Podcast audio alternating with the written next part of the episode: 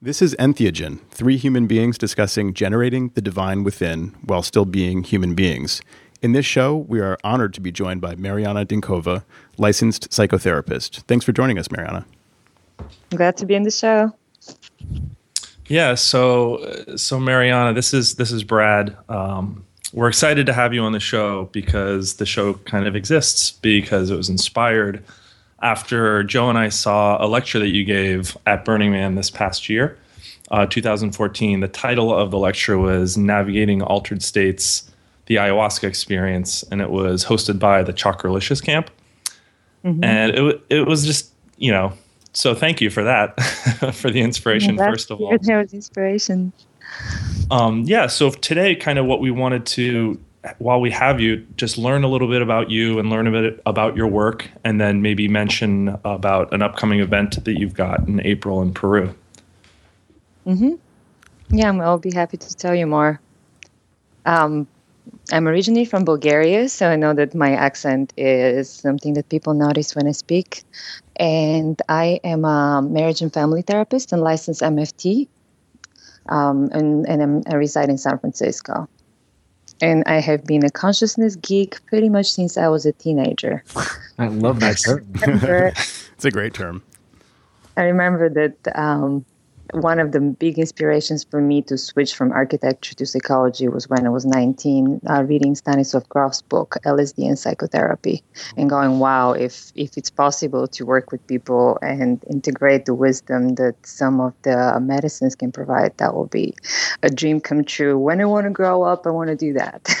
so to say, and I remember switching, sub, uh, switching majors, just partially inspired by that. And now I don't work with people directly with substances, although um, I do organize retreats in Peru in which I work with shamans who uh, work with ayahuasca.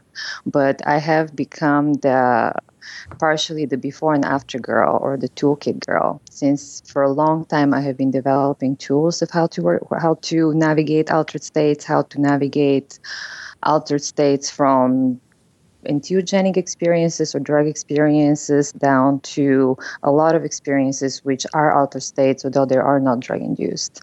I know my very first samadhi, so to say, was when I was 15 from jogging when I realized, oh my God, I'm God and we're all one. and I know that a lot of the work I have done since uh, was also taking breathwork classes and taking uh, from oceanic and holotropic breathwork. And I also teach workshops about sexuality and breathing can be altered state.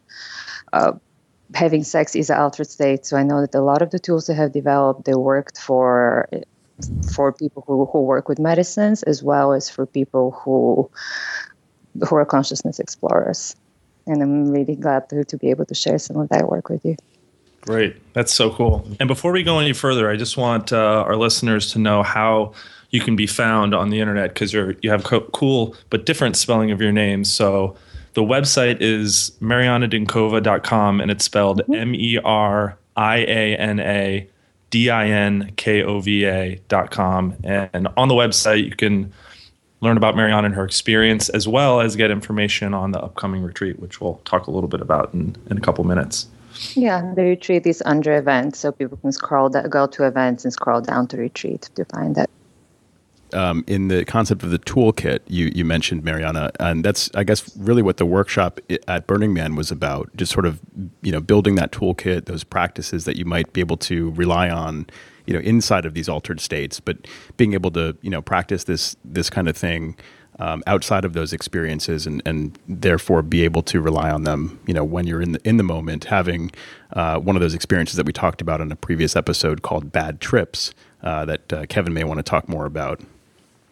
Yeah. Yeah, I guess a lot I, of the tools was, can be used in, to prevent a bad trip, to manage a bad trip, but also to optimize a trip. And I know that also very few people talk about how to make the most out of it uh, from the experience, as well as how to prevent the going down. So maybe we can briefly talk about the the first um, you know aspect of minimizing you know the likelihood of a bad trip or uh, mm-hmm. sort of being able to navigate your way you know out of a bad trip. Um, but I, I find that fascinating as well uh, the, that you mentioned um, there's also a way to sort of optimize a trip. Yeah, mm-hmm. I like mm-hmm. that term.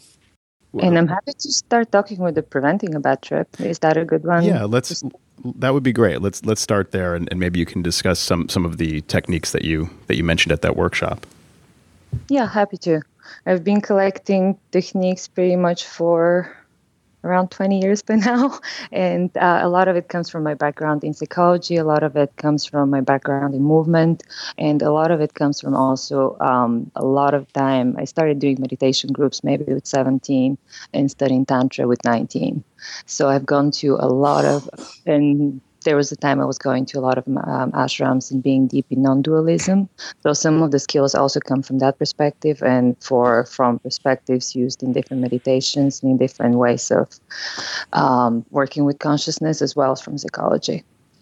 And as preventing a bad trip goes, and that's one of the things I teach in my ayahuasca retreats, since I've been amazed of how many people have this amazing, like super strong experience, and they're taught so little about how to navigate and how to, what to expect, how certain things that can be scary are totally normal and actually even positive, and also how to prevent going down a dark place. Since a lot of as a therapist, I know how many people come with uh, fear places and how many of my clients have a place that is almost trained how to go into the worst case scenario or how to protect them by starting to think about all the things that can go wrong and all the things that they don't actually want. Mm-hmm. Or also how sometimes we are trained to, if something scary starts happening, to fully give it our full attention. So on that point, is it is it the kind of thing where it's about how you're framing that in your mind or how you're expressing it to yourself? Like, I really want to, you know, avoid this happening. Or I think you mentioned in the workshop one example was. Oh, go ahead. Well, yeah. one example I remember hearing you say was um, somebody would say something like, "Why can I never find love?" or something like that, and then they would have this experience that would match that kind of feeling. Yeah, and that's sometimes that people ask the wrong questions in the space. And usually altered states can be, and especially deeper entheogenic experiences, you can interact with the space. And that's also another thing that very few people know how to do, and we do it unconsciously anyway. And you can interact in a way to pull out of the matrix what you don't want or to pull, pull more of what you want. But as prevention go, let's start with sometimes one of the prevention skills is even approaching the trip with. Uh, I'm, I'm going to talk about entheogenic trip, but it can be again, it can be about meditation, it can be about sex, it can be about breath work, it can be about many experiences. But approaching it with almost creating an expectation bubble and imagining yourself at the end of it, being grateful that you did it, and feeling enriched by it. So almost setting a container, unconscious container around it that, that, that it will be a positive experience.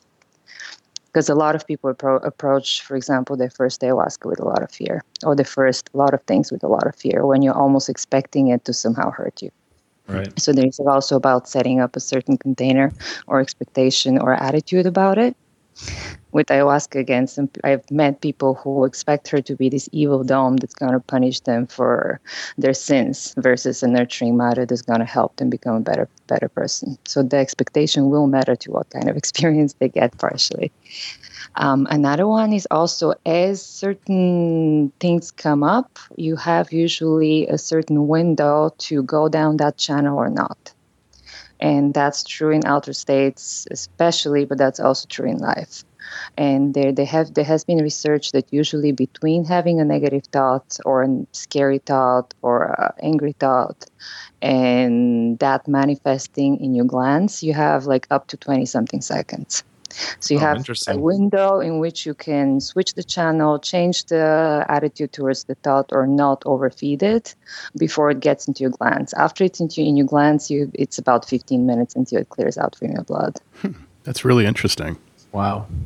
So there is also like a lot of people don't know that when something starts to happen, if they can freak out about it more, which is kind of making it more real, or they can also and not that that's oh i mean i'm not saying the scary thoughts are always something to avoid or the bad the negative experience is something to avoid because sometimes there is a lot of learning to be to be had there.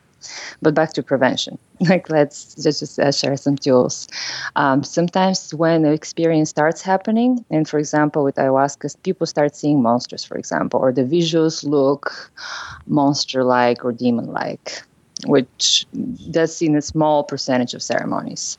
Like in they're they're very different experience but let's stay with that one for example you can choose at the beginning to give your attention to them or not and to give to involve them emotionally or not and I know that me myself as well as some participants in my retreats have been able to go to the place where they show up and they're like, "No, I don't want to play. I don't want to play with you right now. I have other things to work on." Mm it's almost like if you don't feed them with certain amount of your attention and consciousness at the beginning, they they, they can't become real. They, they don't. If you do, then after 20 something seconds, you might be dealing with, with a kind of inner negative energy slash monster slash something. But there is also a way in which, the very beginning, you can go like, no, I don't want to give you energy. I want to switch the channel, and um, I'm, I, I want to switch the channel consciously to something else I'm more interested in working on. It sounds like a really practical approach to it. You have both the sort of physiological side where, you know, you have a, a, sort of like the the process that's happening where thoughts are are you know turning into um, I don't know if you call it emotions or the, the like you said the glands are kind of getting involved, and it seems like that's what you're saying is making the experience more real and seem you know at that point something you have to engage with yeah then it then you cannot switch so easily. Then you have to almost like wait the 15 minutes. You can choose to not overfeed it in the 15 minutes but you cannot completely leave it. But at the beginning there is a window in which you can switch out before it really enters your system too much. And again i don't want to say that you always have to avoid it and there is also beautiful work you can work you can have with more more difficult emotions but just giving options um, other things is also that I know that a lot of people usually often are trained to focus on the fears or focus on what they don't want as a way as, of prevention, as a way of making sure they'll avoid it or making sure it, it's supposed to be a safety mechanism and often it's this mechanism that makes people very scared in life. It's very often the kind of things that once upon a time helped helped us to be safe, and then later in life actually contribute to having a, diff- a more difficult uh, difficult time dealing with situations, dealing with relationships, and so on. I see it a lot in my therapy practice.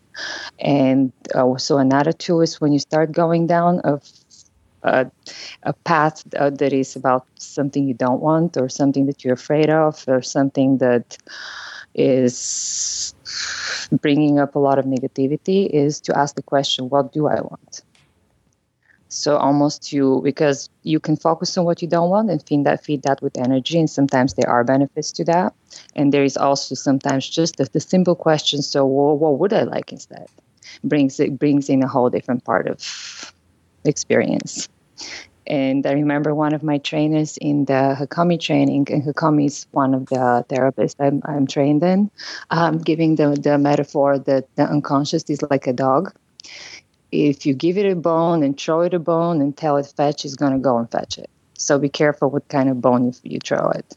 If you throw it the bone, like what is it that is scary, what is it that can go wrong, it's going to go and start looking for evidence for what's scary, what can go wrong. And if you throw a bunch for what do I want and what would be the optimal or an ideal case scenario here, then it's going to go looking for that. And that's possibly that's also where you can interact with the space and ask questions. And we're going to hopefully get, get get to that in a little bit, like where the example that you gave. That if you throw at the bone, why is it that um, I'm broken and I can never have what I want in life? It's going to go in the matrix looking for that. And that's a very dangerous kind of paradigm to put into your search engine. Hmm. So that that's also like if you do if we do interact with the experience, which is one of the main tools that I teach, is um, how to because it is like the matrix. Sometimes like deep down in a deep in, ex, in an entheogenic experience we are in a way in this field of so much information and so much more information than we usually have access to. So it's a little bit like that that scene in the matrix where he was going like if you ask he was asking the i want to download the skills to drive that helicopter blah blah blah and then right, it was a right. download complete. So you can also ask for the things you want and and you can ask for hey i want the skills skills that help me navigate that experience. I want the skills to know how to be in that experience in a way that is that is helping me be with it with ease and grace. Like ease and grace is one of those things that if you ask for it, hey, it's okay, I want to have that experience, but in the capacity that I can comfortably handle it and learn from it then it almost the matrix knows how to give it to you in bite size that you can integrate. Versus if you go oh my god how how how what if this becomes too much? What if i become overwhelmed? Then you kind of almost telling the matrix too much and overwhelmed. Right. and then you're already kind of inviting the whole paradigm of getting an experience that might be too much or kind of traumatic I'm curious about what uh, what you can do. Like listening to everything you're saying, I'm, I'm reflecting on this particular uh, bad trip I had, the only bad trip I've ever had, and I can apply everything you're saying to this uh, to the beginning part of it. Maybe for like the first 30 minutes, where it was the first time I had ever had those kind of uh, self doubts and these like ne- negative feelings, and I was trying to avoid them, but uh, you know I didn't, I didn't obviously do a good, very good job. But uh, at some point, uh, it the, everything became so overwhelming that uh, that I I didn't feel capable of thinking anymore. Period. I was just uh, kind of reacting to everything that was happening, or just kind of watching it, I guess. And so I'm curious: is, is there anything like once once you've gone off that deep end? Is there anything that mm-hmm. you can once uh, it's too overwhelming? To, yeah, recenter yeah. yourself or there is, uh, I mean, there is one of the techniques uh, I teach is how you can, I mean, you can ask for helpers to help you deal with it, which is a little, um, that's a little bit more one of more my more advanced tools. But also, we can ask for what is the part of me that knows how to handle this. Hmm. So, given that we we are there we're these humongous beings who have ability to be from Buddha to little scared child to to a villain to a powerful being. And and deep down we're we're God. If I mean I don't want to go religious in this and this is not necessarily how I hold the concept of God, but um, so often when we do ask what is the part of it knows how to do this, then often this that comes up or also sometimes if it is a really deep psychedelic experience um, like i remember one time on ayahuasca i'm usually very happy when i go into one parallel universe or one immersive parallel or parallel world. So this one was like oh yeah what if i give you 170 of those? So i was suddenly like grand, parallel universe grand central station like super overwhelming in a way. But then you can ask uh, show me how i can be with this in a way that doesn't overwhelm or hurt me. I mean, or in a comfortable way. And again, it's good to ask for, for things in a positive manner versus negative. Because if you say, don't overwhelm, then conscious can hear overwhelm.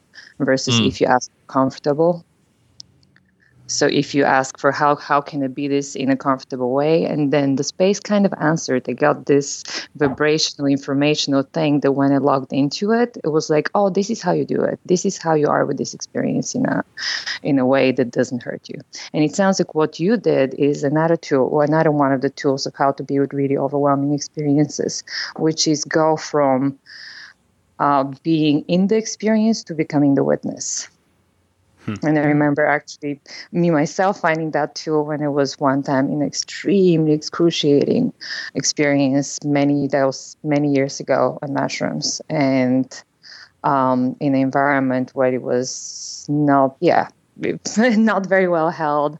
And the dose was completely mismeasured and so on. That was like in my early 20s and realizing that I had to remind myself that, hey, I kind of asked for a certain growth healing experience. I'm getting way too much information to how to handle and hold, and I'm being the movie. But what I also can be, I'm actually the screen. My consciousness is the screen to which that movie is being projected, second to second to second to second to second. And if I'm the screen, I can have a horror movie or I can have romantic comedy or I can be empty. It's I'm I'm not the experience. So in the moment I'm I like I watched or went to the witnessing consciousness, I had suddenly much more capacity to be with the super overwhelming hard stuff that was going on because I was the part witnessing it versus the part that was I was still experiencing to a degree, but much more from the witness perspective versus being thrown in the waves. And it sounds like that's a little bit also what you did to help you deal with it. now. you're you're watching it. Yeah, no, absolutely. I, also just everything was uh, the, the imagery was so powerful. Everything was so uh, overwhelming that it was I couldn't collect a thought for a second. It's like there was that there was no thought process. It was like my mind was cluttered with uh, just images and uh, and I don't know, but there's I mean patterns and racing memories and everything was just like uh, just so overwhelming and that can be sometimes a good thing because you don't have the capacity to have the thought oh shit that shouldn't be happening. Oh for me. I did i have, to, I, I have to, say that there, yeah. there was I, I did have the uh, the underlying feeling that i was going to die like that that i was certain about you know? i mean i even I even told told my friends repeatedly like i, could, I couldn't see them but i kept telling them like oh, this is it this is the end i'm gonna die you know mm-hmm, because it sounds like still the part of you that was making conclusions was there. Sure, mm, sure. And sometimes with really hard, overwhelming experience, if you just let yourself have the experience, but you don't approach it with the judging consciousness about, oh, that's wrong, I shouldn't be having this, poor me for having this, or oh, that means I'm gonna die. Because it's that second part that makes it so much harder to just be with the feelings. Mm. And that was another thing I learned from a really hard um, journey, which actually was kind of brought me into mother's womb, and then being the fe- the fetus consciousness, which was going through hell, but he was not judging it. He was not saying it was going, okay, that's despair, or that's hardcore emotional pain, but without the part that was going, that shouldn't be happening. That means I'm gonna die. That's wrong from my mother to be doing this, or yeah. for me for having this experience. So it was it was suddenly so much easier to be with really hard experiences when the part that was judging it, making conclusions, going to worst case scenarios, making it wrong was not active. So there's also the part where they going into experience, the really hard experience is a sensation versus going into meaning and what that could lead because you often people then have the experience and they go into worst case scenario. And mm. then they're, they're not dealing with just with the experience they're dealing with worst case scenario. And that's again that's uh, an altered state or it can be breakup. I have so many clients who go through a breakup and they're dealing with the reality from i'll never find love again and that's a hard one to deal with. It's not what's happening. But the part that the manager starts managing the experience is often much more dangerous than the experience itself. And then it's much mm. harder to be with both versus just with the sensations of a really negative emotion. Is there some aspect of human psychology that kind of like has to go there, like to amplify things, to to exa- you know uh, exaggerate things? Because you know you're going through one breakup. Why do we why do we extrapolate that into like you know i'm broken up forever kind of thing. And there is and that's often i mean i in uh, often we develop strategies and, and i also teach teach about self-sabotage that sometimes the very strategies we develop to survive a really hard childhood are the very strategies that bring that experience that they're trying to avoid upon us later in life if you were in a place where you had to be, like sometimes as we, we live in crazy families, so we, or, or people grow up in families that are less than fully functional. So the part of you that can be ready for the worst might have helped you survive that or they had to think ahead and so on. But later, when that when that's the first and only place you go, it often brings that upon you because almost people see when you're looking at them like you're gonna leave me, or when you're treating them from a place where underlying is you're gonna betray me, or what if you do so and so. So that later in life can almost hold a vacuum for that to happen. And same, same in uh, in outer states experiences. When you go into, oh my God, what if I never come down? You are bringing so much fear to the experience that it, it's making it much harder to manage almost. Yeah, and it sounds like the techniques you're describing to sort of deal with that, um, it, you know, deal with these altered states specifically, mm-hmm. actually, you know, carry over into just everyday life. I mean, these are really good life skills in general. Yeah, I said, Joe, that's interesting that uh, that you brought that up because the uh, I, am just reading this uh, this uh, great book and it's well, it's a psychology book and it's talking about. Um, depression basically and people and like how uh, learned optimism is the title of the book and it's really good really really good read but uh, but that's one of those like factors that pops up all the time is in uh, in pessimistic people in these studies they've done is that is this idea of permanence that like anything that happens any bad thing that happens is is like necessarily permanent. And it's the first thing I did when I read it was connected to that bad experience was like why would I why would that happen to me in this situation when I'm never like that normally?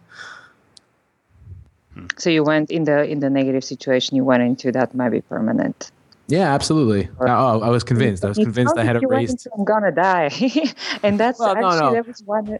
I, uh, I think uh-huh. there was part of me that, that probably knew I wasn't going to die at some point, you know. But but, but I def- I was definitely convinced that I had like damaged my brain and it like erased all of the information. Like I had erased my hard drive, basically, you know. Mm-hmm. And it is. I mean, the thing is, with some experiences, they can have those elements. So I know that one of the things that made me really passionate about developing the types of ayahuasca retreats that I'm doing, which give people a lot of skills and give people a lot of tools that they can work with, and much more of a map of the territory than than pretty much any other retreat that I know of, was that by drinking with so many shamans, there was only one and only the first one who gave any kind of tools whatsoever or any description of whatsoever. And uh, when she said, like, by the way, if you you might feel that you that, that you're dying, and that's fine. If you feel you're gonna die, go for it. Have the experience. Be assured you're gonna hear in the morning. You're gonna be here in the morning, but have the experience. You you get a chance to have the experience of what of death, and you can take notes you know what I mean? Kind of. Sure. Yeah. Sure. I remember that part of your lecture. And and just be assured you're going to be here in the morning. It's it's normal to feel like you're going to have that experience, and no, it's not going to happen. So the fact that only one person said that from so many people I have drunk with, and it's one of the specialties of ayahuasca. That's why they call it the, the vine of death. Sometimes that it it can it can help people cross the veil and come back and go to the place beyond this lifetime and come back. It's one of its special powers, but almost nobody tells you about it. So there is also other places and other states where it can feel like they have the ability to so put you in the moment that you have erased the memory drive, but that's just mm-hmm. one of mm-hmm. their superpowers. So if you're prepared and if you have the tools to know what to expect and uh, to enjoy the superpower while you have it mm-hmm. instead of going to what if it never happens again and what if I never come back again or so on. And I know that a lot of my friends who didn't know about that about ayahuasca will spend like half of the journey fighting that and not having the experience. And that's just because of not knowing and not having the tools and not being given a, a, a good map and that's that that pissed me off. So that was one of the things that helped me develop and uh, and do the and create the kind of ayahuasca retreats I'm doing now. Yeah, I think it was when we saw the lecture. That was one of the things you mentioned uh, that that stood out to me that I remembered and something that I've relayed to my friends and talking about this.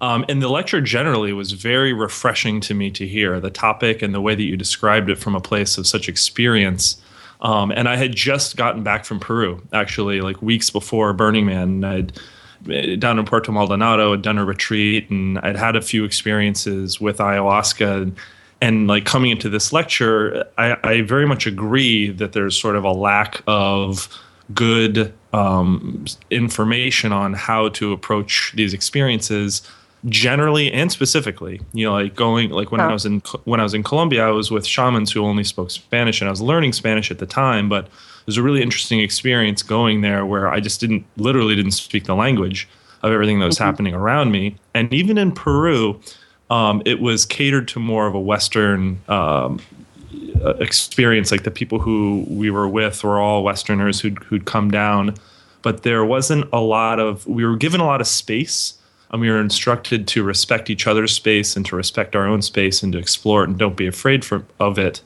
But there is very, very little depth. Um, and in some ways, I felt lucky that I had the context of my experiences going into your lecture.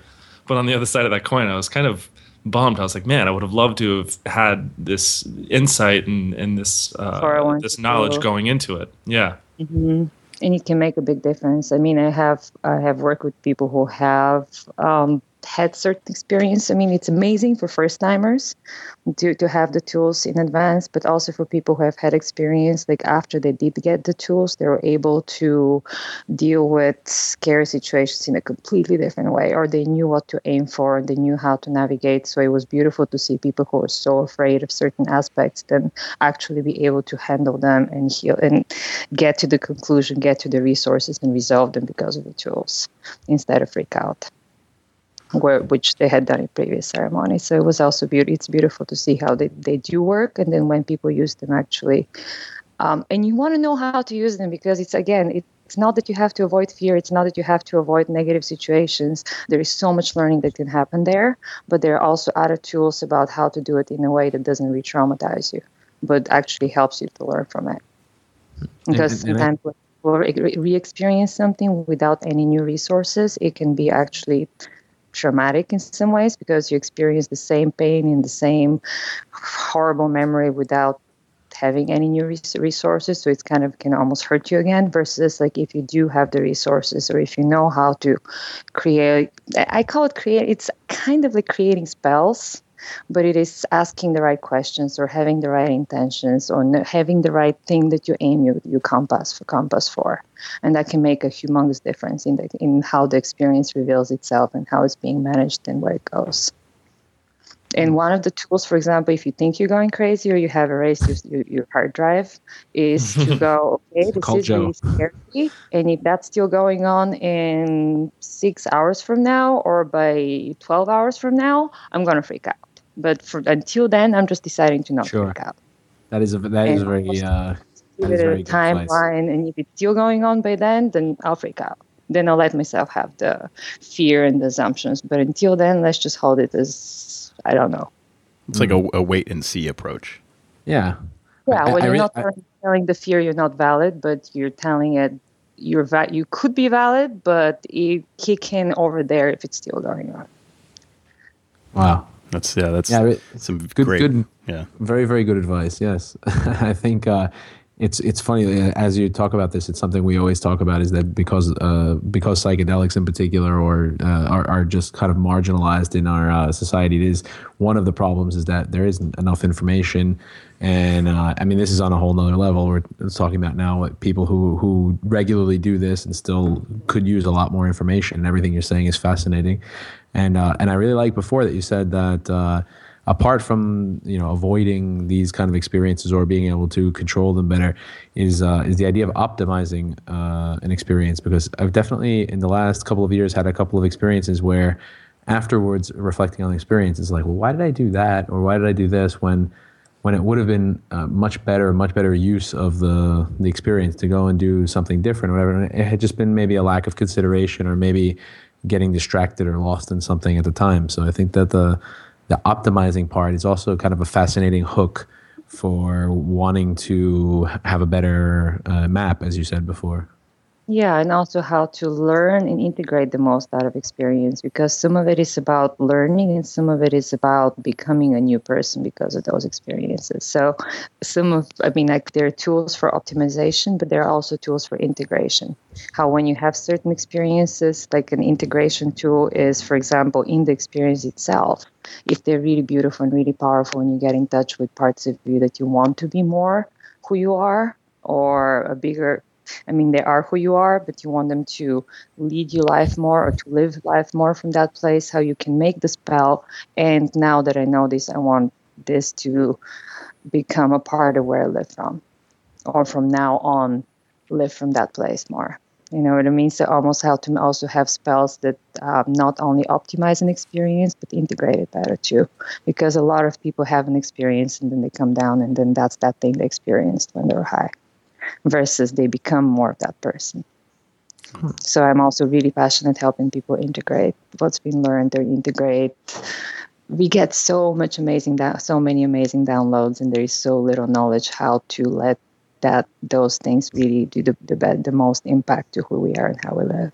Hmm. Wow, yeah, that's that's a really practical approach, and um, I, I, mean, it's even hard for people sometimes to um, to uh, to be able to retain that information, those downloads that are hap- happening in the moment.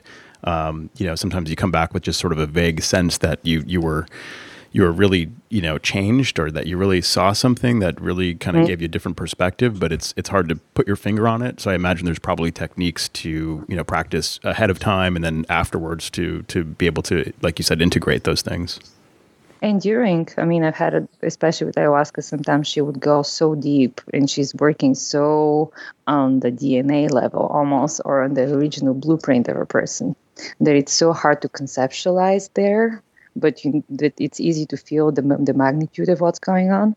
and you don't have to understand that just to go like and from now on i want to live more from that place or have what is just happening more of a part of how i organize my matrix how i express myself in life so sometimes it's not that you even have to fully conceptualize if you have a particular sense of something which can be a a profound experience or a sense of divinity. I know that you, in the title that uh, of the talk shows, you were saying something. How would you, how you say about human being and divine experience?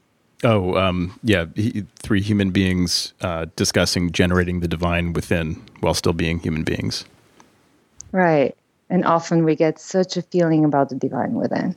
So it's easy to also it's some of those things you, we cannot conceptualize or they're like so within beyond the realm of words but it's still possible to when you get the sense of rightness or the sense of profundity to integrate it. Because you don't have to know exactly what everything that you put in your body does for it to help. Like like talking about supplements they can still work without no understanding how it works well, I'm just I'm so thankful that someone like you is is doing this work because it's so necessary. I feel like, you know, um, to to bring this sort of um, this I don't know if I'd, I'd, call it a Western approach, but you know, obviously these these practices, this, this medicine has been around for you know what thousands of years, uh, and we've only recently in the past few decades discovered it uh, in in the West, and we have you know all these scientific kind of approaches that we can bring maybe a unique perspective on it and and you're practicing some really practical ways of of uh, you know um, going into the experience and, and bringing something out of it. And i think that can be really helpful for uh,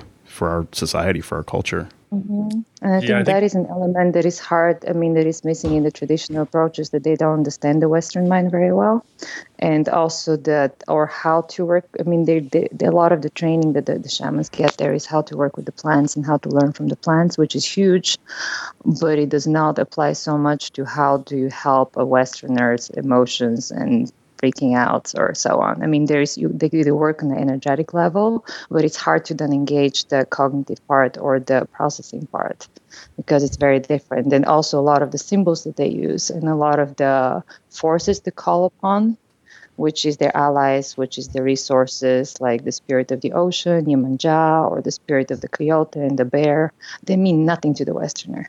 So the things that are huge allies for them cannot be used in the Western to a Western mind because a coyote is a coyote. It's nothing that's good yeah. that uh-huh. I feel is going to come and help me. I remember so you, um, some other, other tools I help people also work with their own archetype or develop relationship with bigger forces than them that are actually relevant to how they organize into their culture and their cycle. Yeah, that was one of the exercises we did. I think in the in, in the seminar at uh, Burning Man.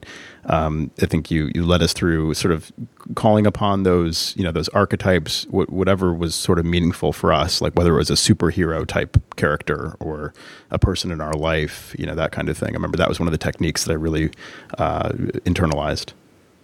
Hmm. Yeah, and that's one of the things that I feel like it's one of my developments is how to help people come up with. Uh, yeah, with forces, allies, archetypes that they because they can work amazing in the outer states. I've seen people be able to completely transform something that was gonna be a bad trip by calling in Bruce Lee because that was one of their. I remember that. Bruce Lee. I think I remembered you'd mentioned someone called upon Mr. T as well. and it's, they have a deep emotional meaning connected to it. And a lot of us have grown up on TV. We have not grown up on in nature. So if we call in an animals or spirits of nature or the rivers or the oceans, they mean so much less than Gandalf. Yeah, a bear would be actually pretty scary for a lot of people. yeah, yeah, so and not something to have much of a relationship with. Right. Yeah. Exactly. We're coming up on uh, the end of the show, um, but before before we wrap up, there was a really great sort of personification um, that you that you gave.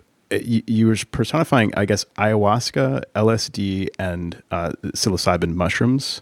Um, and you had a great sort of distinction that you made between the three, and I, I can't remember exactly how you how you formed that. Do you remember what, I, what I'm talking about? I do remember what you're talking about, and and there is, and and the, I wanted to also say that, that that diversification it's more true for smaller doses of psilocybin mushrooms, since when if by bigger doses they go, they do change, and they, they can go as I mean they can go as deep as ayahuasca in some ways as other things can do, mm-hmm. and that they that often ayahuasca mushrooms come with a spirit, and that acid does not necessarily come with a spirit. It can, I mean, it's more of a lab thing, so it has the ability to go really deep, but there is less of a sense of a guiding spirit with it that has its own intelligences and has your best interest in mind. So there was the and mushrooms often they're what are they called in some in a I forget which tra- tradition, but they're called there was kind of they're called the little the not little cousins or the little people, but there is a sense that they can bring humor to so many things. Hmm. So it's often like like acid can be that's your shit, that's you, and that's your shit. Deal with it. so it can uncover a lot, but it's kind of cold about it, and it's okay. That's what it is. Eat it. So it's almost hard to, it doesn't give you a lot of support in how to work with it. It, it doesn't come with a sense of care. And it does, it kind of, it's very much the hard truth. And hopefully you have strong enough psycho to know how to integrate the hard truth mm-hmm. if it brings up something difficult. And mushrooms have a way of going like, this is you, this is your shit, and this is how it's funny. And they, they can bring a sense of humor to it a lot of the time. Not always. And they can be hard too. And again, when you take really big doses, then it can go into different realms but they do come with a joker almost like with this kind of like spirit that can make fun of things that can bring the it brings a certain lightness it brings a certain like yes the universe is a cosmic joke. And it comes also with a sense of intelligence and some somewhere caring. I know that they there is a sense that they do have your best interest in mind, kind of a thing, a lot of the time. And again, yes, they're hard. They they are hard trips, and with bigger doses, it can it can change. It's, it becomes less funny, funny that way, and more deep. But it comes a sense with this kind of the the mushrooms, the little cousin that can help you laugh about things. And ayahuasca, it's called the Great Mother or the Grandmother in some traditions and she the spirit is much more like a wise kind of feminine being that cares about you. So it's kind of more this is you and this is your shit and this is the ways in which you're not your shit and this is how i'm going to have you back to help you deal with it. Wow, even if it is hard you know what i mean? Because sometimes she can show people some hard truths like this is how your behavior hurt people in your life but it doesn't come as blame it doesn't come as you're bad it doesn't come with with creating horrible guilt. It comes with and this is how you can learn from it. Yeah. And this is how you can see that pattern so you don't repeat it. It comes like often with this like caring wise thing attached to it that helps you deal with even hard experiences in a way that are that you feel supported and you feel like almost there is a wisdom behind you. Like there is a wisdom helping you hold it that is bigger than you. Wow well, there's definitely a wisdom behind you as well. so thank, thank you. you. thank you, Meriana, so much for for being so generous with your time. And I want to point people to your website again, which Brad gave earlier, but it's uh, merianadinkova.com. It's M E R I A N A D I N K O V A dot com, and we'll put links in the show notes to uh, to mm-hmm. the website. And uh, you have an upcoming retreat in Peru in April. Uh, it's 10, yeah. 10 days, I guess, right? Yeah, and it's going to be actually a really special one. It's the first time that um, I'm going to be uh, combining the work of multiple shamans. And I'm going to be doing this retreat together with Rak Razam, who is the altered filmmaker of Aya Awakening and a very good friend of mine. So we decided to join forces in that one. And um, it's going to be with three extremely interesting shamans um, the first one is uh, Percy Garcia, somebody who Rak has done a couple of retreats with, and uh, with Ron Wheelock, who is the famous gringo shaman, who I was so impressed by. I know first seeing him and going, that's some gringo that is that looks like a redneck. I don't know. He's just being or something. And then after seeing him in action, seeing him work, I was like, wow, is such a powerful being. And he also has an extremely unique approach that a lot of I have almost never seen a shaman work that way. And the last, the third one is Borka, who is also very unique. And she has, um, when I met her in the Iquitos, like she was able to diagnose really in interesting ways. I remember her kind of working with my friend with uh, frog medicine and and going like, "Hey, you have a demon in your belly. There, you, there is an entity living in your belly. There is that is completely influencing your life, and we need to do uh, what is it called?" Exorcism. And then they did. I remember that was a session when Borka and uh, Ron worked together. And my friend is very experienced with ayahuasca, so she was not a beginner.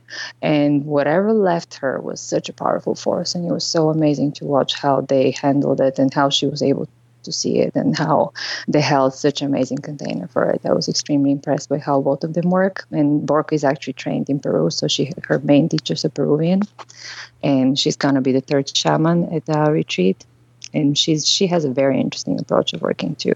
And she's going to be bringing also three different kinds of ayahuasca so people can experience the the sense of different brews. And i do people uh, i give people tools at the beginning of the retreat uh, at the beginning before we do the first session and afterwards too but also between sessions we do workshops that help you work with the material that came up and also recognize how, patterns in how you live your life and be able to address it with ayahuasca or being be able to get resources of what kind of emotional or psychological malware you might have and know how to bring it to ayahuasca to work with it in a more accelerated way. One of the nicknames of ayahuasca is psychotherapy and steroids Right. So my joke is I combine psychotherapy with the thing with the steroids. So together they can accelerate healing a lot. Wow. It, it yeah, it sounds like it's about, you know, two years worth of psychotherapy in, in 10 days or something like that. And spiritual development because I mean she can fix things, but she can also upgrade the system in a big way. So it's not just about solving problems. Wow. It's also about I getting up in a way. all the all the computer metaphors are fantastic. Yeah, it, it really it really speaks to us for sure. no, it's, it's definitely something we do all the time in our joking. So it's it's uh, it's pretty funny. It is funny. I remember reading uh, John Lilly's like pre, uh, how was it programming and reprogramming the human mm. mind computer. I was a teenager going, wow. but something else I wanted to also mention is that I also work with people over Skype. So people who cannot make it to my retreat, um, can also book uh, sessions with me before they do medicine work or after they do um, they do a retreat or they do a journey. So I help people prepare for journeys and give them the tools and kind of custom make intentions, which is also a really important part of the process because ayahuasca can work really well if you have also specific intentions. She doesn't always answer them, but when she does, she can be extremely true. And also get, like knowing what they're like helping them really identify what are the best things to work on and how what will be their specific personal tools to to be most aware of before ceremony as well as after ceremony help to help them with the integration. So I have people who work with me from all over the world who who do their own medicine work who who can do Skype sessions with me before and after. That's a, that's a really great service that you offer, and uh, sounds like a really great uh, idea. So I definitely encourage listeners to uh, to check that out. Uh, that's also on your website, and uh, again, we'll put a link on our uh, on our website as well. Um, so yeah, Thank, thank you so much, Meriana. It's been a great conversation, and maybe in the future we'll we'll be able to have you back and uh, and chat some more. That would be great. It's been a pleasure. Yes, thank, thank you very much. You have a beautiful day. Big big playa hugs. big playa hugs back. will you? Uh, do you plan to come back next year to Burning Man? Yeah. Will you yeah. have a? Will you be hosting another uh, talk? Yeah, or two? I'm planning. Okay. Excellent. This this year I'll be there for sure. this I will not miss. Unless I forget everything I know before then, you know. And, and again, the, the, the, the, tools I was mentioning, they work in all kinds of other substances. I've had people write me letters after Burning Man going, oh my God, the thing you taught, I used it on ecstasy and it, it and created miracles. You know what I mean? Or it, it, came up with some other substance and it was so applicable. So I know that I, associate them with ayahuasca a lot, but again, they can come at they can be used in PMS. I mean, PMS is an altered state, but it can go in a variety of different substances. And and there are also specific tools that are more specific for different different substances. Do you ever do any um, workshops uh, through Skype for you know like a larger audience, or, or, whether it's Skype or I guess something like a GoToMeeting or or a GoTo uh, you know webinar kind of thing? I'm considering doing that. I haven't done it yet. I've mostly spoken at conferences, or recently I spoke in uh, in Hawaii in a tantra festival, and that one was about uh, entheogenic tools for for for sexuality, and how some of those tools can be used to improve an erotic experience, which is a lot of them is so applicable to how to have how to have better sex as well as to how to have a deeper journey. Um, but I haven't done anything online yet, but that's something I'm considering doing. That's, I think it would be a great, uh, great try, method. Yeah, people can join my newsletter, and I can keep keep them updated when something comes up for sure. Or if you can't make it to the April one, but want to be be kept in the loop about future retreats, also definitely uh, join my newsletter. There is a button on the website, so I can keep in the loop. Excellent. Or send me email and just mention your name, your email, and ask to be kept in the loop, and then I can make sure that that you're on my uh, data like database. A, a, fantastic vacation, co- combining uh, everything we've talked about with places like Hawaii and Peru. Yeah. yeah, and in Peru, they're going to be jungle tours. There's going to be a lot more just than than just ayahuasca workshops. That's amazing. It sounds like a really, really unique experience too. Is you know even for people who've been sort of aware of this possibility of of uh, going and having an uh, ayahuasca ceremony. This one in particular, the one you're leading um, with the shamans you mentioned, I think is sounds like a really unique uh, opportunity with not only ayahuasca but other plant medicines and and uh, and three shamans. I mean that's that's incredible. Yeah, and we have picked them so that they do come in. Like the first one is really good with opening the space. The second one is really good to working with any kind of deeper, potentially darker material that might come up. And the last one is really good for closing up and like general healing, like and creating uh, and bringing her wisdom to the closing up ceremony. So I think also the way we have put them one after each other is is is there to create a very special journey. Wow. That's fantastic. Well, thank you again for all your time uh, tonight and for all the work you do. And uh, definitely look forward to uh, you know seeing you again at Burning Man and, and talking again in the future. Same here. Thank you, guys. Thank you. Take, take care.